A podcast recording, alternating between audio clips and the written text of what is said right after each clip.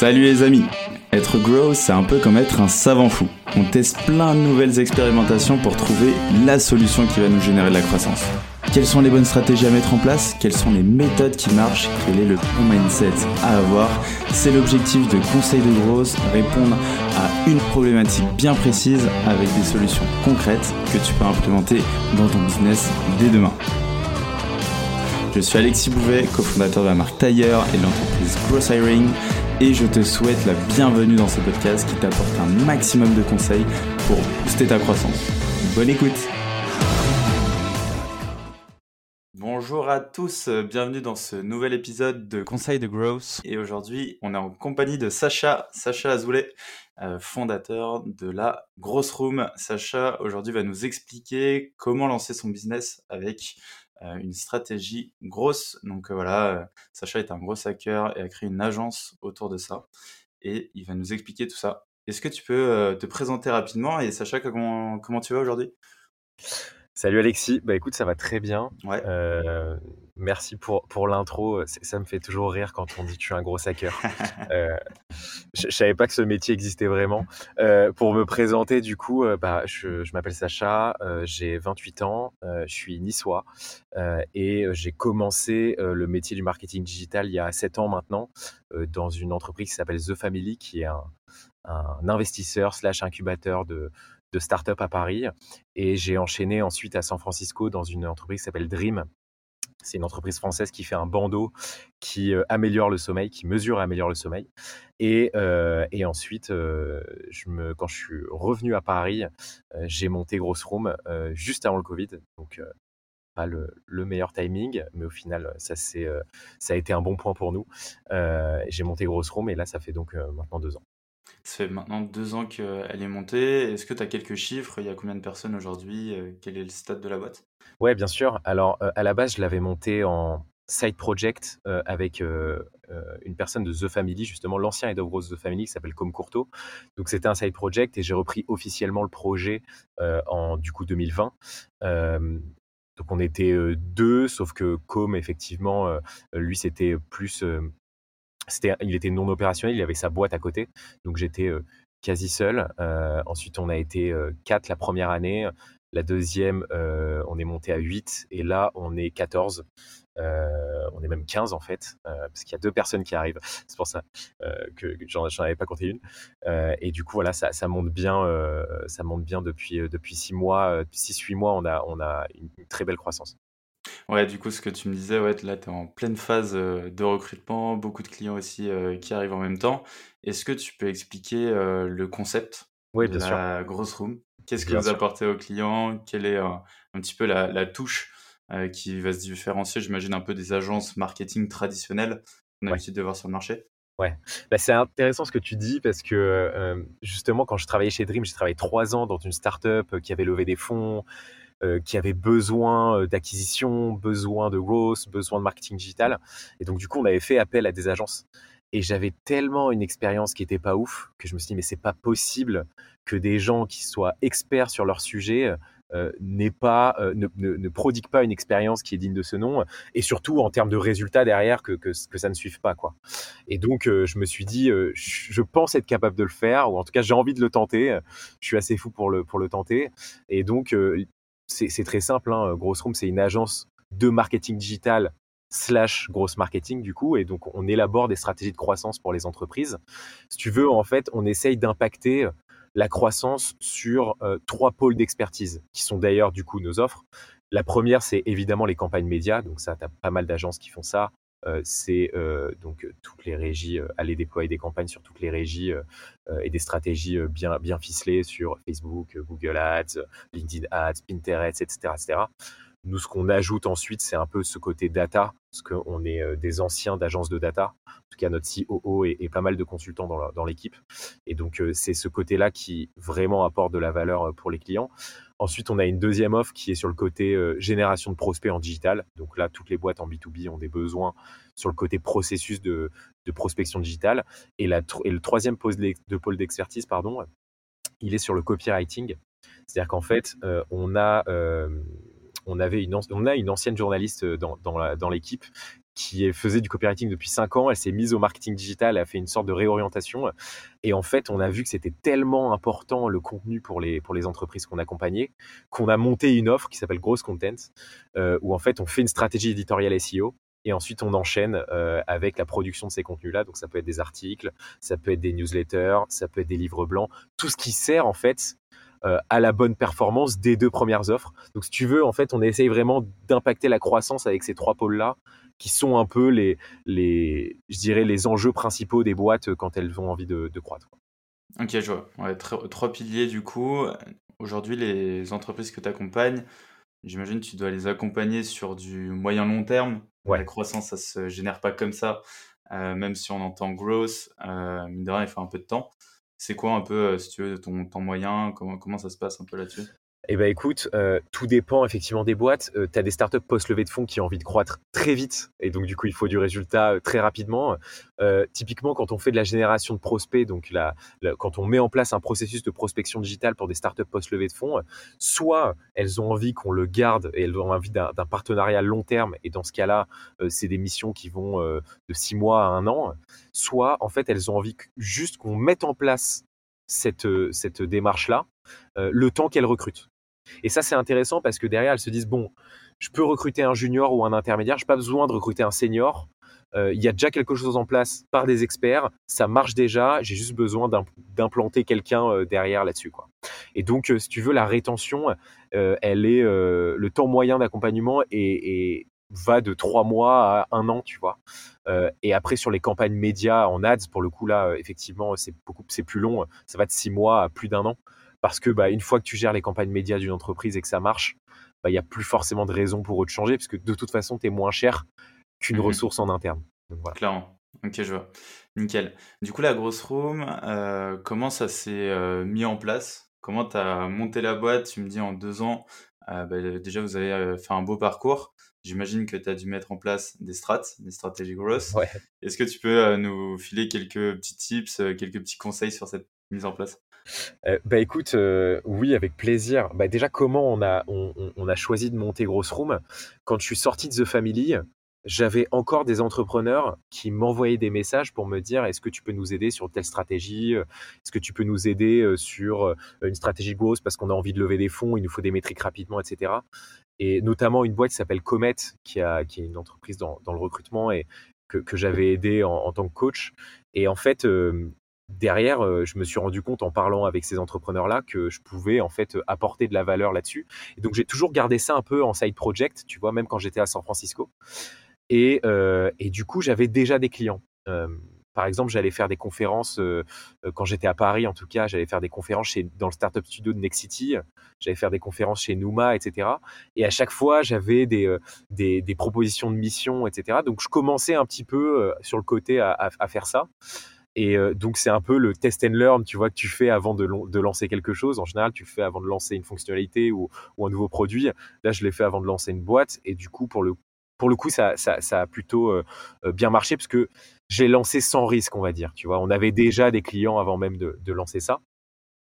Et évidemment, tu as le Covid qui arrive. Et donc, le Covid, ce qui se passe, c'est que c'est pas forcément le meilleur des départs parce que les coûts que coupent les boîtes dans les temps incertains, c'est les loisirs, donc c'est-à-dire les séminaires, les restos, les afterworks, ces trucs-là, et les coûts en conseil.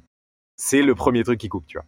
Donc forcément, nous, donc tu te retrouves avec, euh, euh, à l'époque, on avait, euh, j'avais trois employés, tu te retrouves avec trois employés et quasi zéro client parce qu'en fait, bah, ils ont plus de thunes, ils veulent tout couper, etc. Et donc là, pour le coup, et, et tous les tous les gens que tu as en sales dans ces temps incertains, en général, ils convertissent pas ou en tout cas c'est des, des process qui recommencent, tu vois carrément.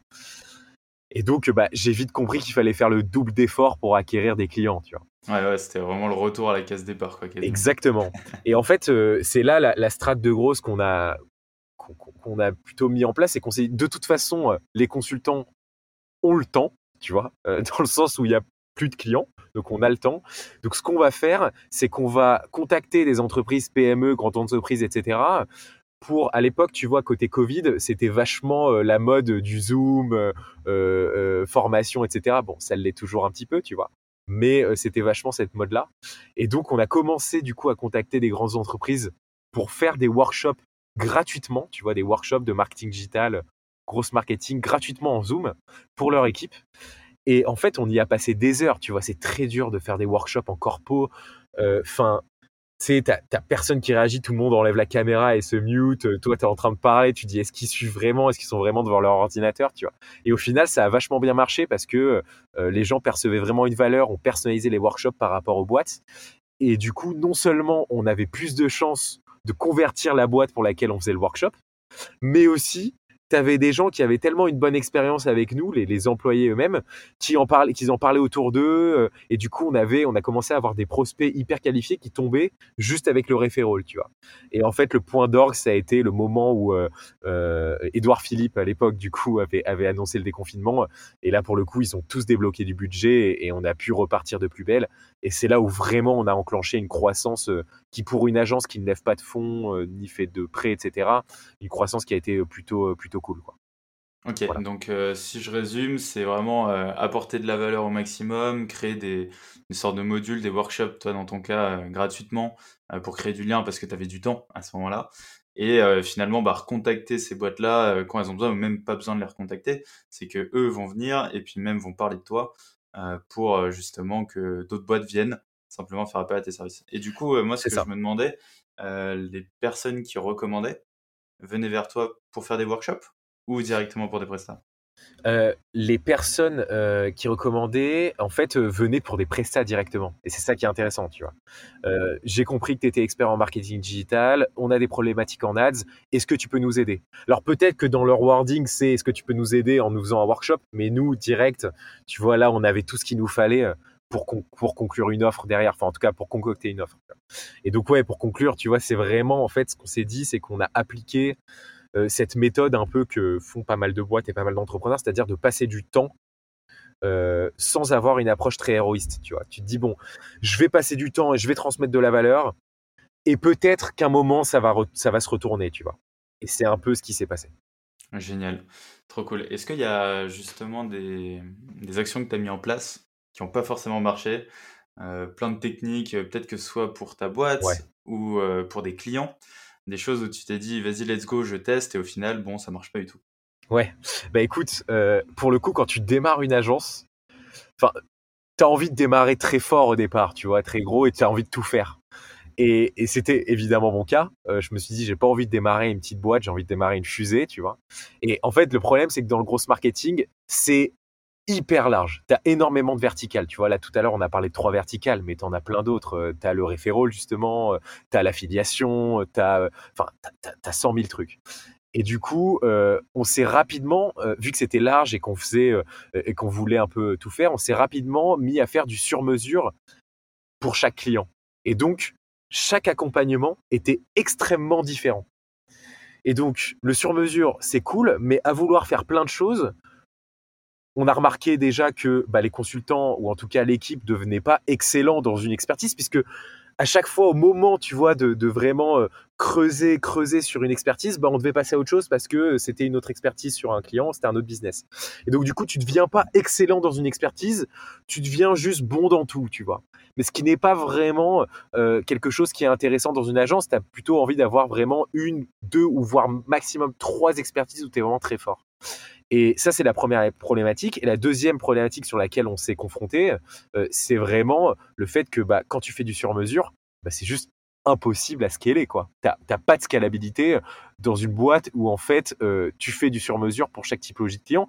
T'es pas capable en fait, tu passes trop de temps sur des tâches qui certainement parfois n'ont pas forcément de valeur et euh, t'es pas capable de processer en fait tes offres, ce qui fait que euh, tu es dépendant uniquement des gens de ton équipe et t'es dépendant en fait du fait qu'ils ont la connaissance sur cette typologie de business. Enfin bref, c'est ça peut très rapidement tomber dans dans le chronophage ou alors dans, la non-scalabilité. Et donc, euh, tu vois, ça, c'est clairement quelque chose qu'on a essayé de faire qui n'a pas du tout, du tout marché. Euh, euh, et, du coup, tu as aussi parfois des problématiques de, bah, tu vois, quand tu n'es pas processé, que tu passes beaucoup trop de temps sur des tâches, etc., tu peux même avoir des, problématiques de satisfaction. Parce qu'en fait, bah, les gens qui arrivent en se disant putain, ils vont me faire un truc hyper sur mesure, c'est du gros marketing, etc., ils ont un peu cette démarche de se dire c'est des magiciens, tu vois. C'est des grosses marketeuses, donc c'est des magiciens. Je l'entends tout le temps, celle-là. c'est clair. Et tu vois, ça, c'est vraiment quelque chose sur lequel on a essayé vachement de se battre. C'est pour ça, d'ailleurs, qu'on parle plus du tout de grosse hacking en tant que tel. Euh, j'ai une vision qui est complètement différente de certains, tu vois. Euh, euh, j'avais vu, du coup, que tu avais, avais, interviewé Kevin Dufresne. Lui, il a une vision qui est extrêmement grosse hacking du terme, sais, petit hack, etc. Moi, pas du tout. j'ai plutôt une vision où, où j'ai envie de mettre en place des choses qui vont avoir un impact sur le long terme chacun, tu vois, a, de la valeur. Tu vois, je pense que la vision de Kevin, c'est effectivement sur des startups euh, euh, qui veulent quelque chose de très rapide. Moi, c'est plus sur du durable. Bref, et du coup, euh, ça, n'avait pas marché ce côté-là. Et donc, grâce à cette expérience qu'on avait acquise, bah, on s'est posé, on a réfléchi et, on a vu que ce qui avait un impact, c'était vraiment de, de, se, de se focus du coup sur deux trois choses, c'est-à-dire contenu, outbound et ads. Et donc, c'est ce que je t'ai expliqué tout à l'heure. Et donc, euh, euh, voilà. Ouais, en vrai, je te rejoins euh, totalement. j'ai l'impression que tu refais un peu l'expérience que j'ai eue avec mon agence marketing à moi. Ok, ouais. Pareil, on voulait tout faire au début. Tu es des clients, tu limite tout ton manteau, tu sais, tu dis, dis-moi ce que tu veux, j'ai, tu vois. je te le fais. clair. Et au final, ouais, tu te retrouves trop éparpillé. Et puis, tu parlais aussi de insatisfaction client. Je pense que c'est un contre-coup qu'il faut vraiment avoir en tête au début. Euh, ça, c'est vraiment un énorme risque, se diversifier. Euh, c'est-à-dire que tu peux pas satisfaire tout le monde. Et si tu veux le faire, bah, il va falloir être euh, soit une énorme boîte, processer directement tout, mais ça devient très compliqué. Donc, je te rejoins totalement là-dessus. C'est clair, très difficile de processer quand tu fais tout, quoi. C'est quasi impossible en fait. C'est exactement ça. Est-ce que tu as un dernier conseil pour, pour ceux qui nous écoutent? Eh ben écoute, je dirais justement, tu vois, nous on a, on a eu un, on a eu un petit échec la première année euh, entre le Covid, vouloir faire du sur-mesure, etc., etc. Et ensuite, ça s'est transformé en force.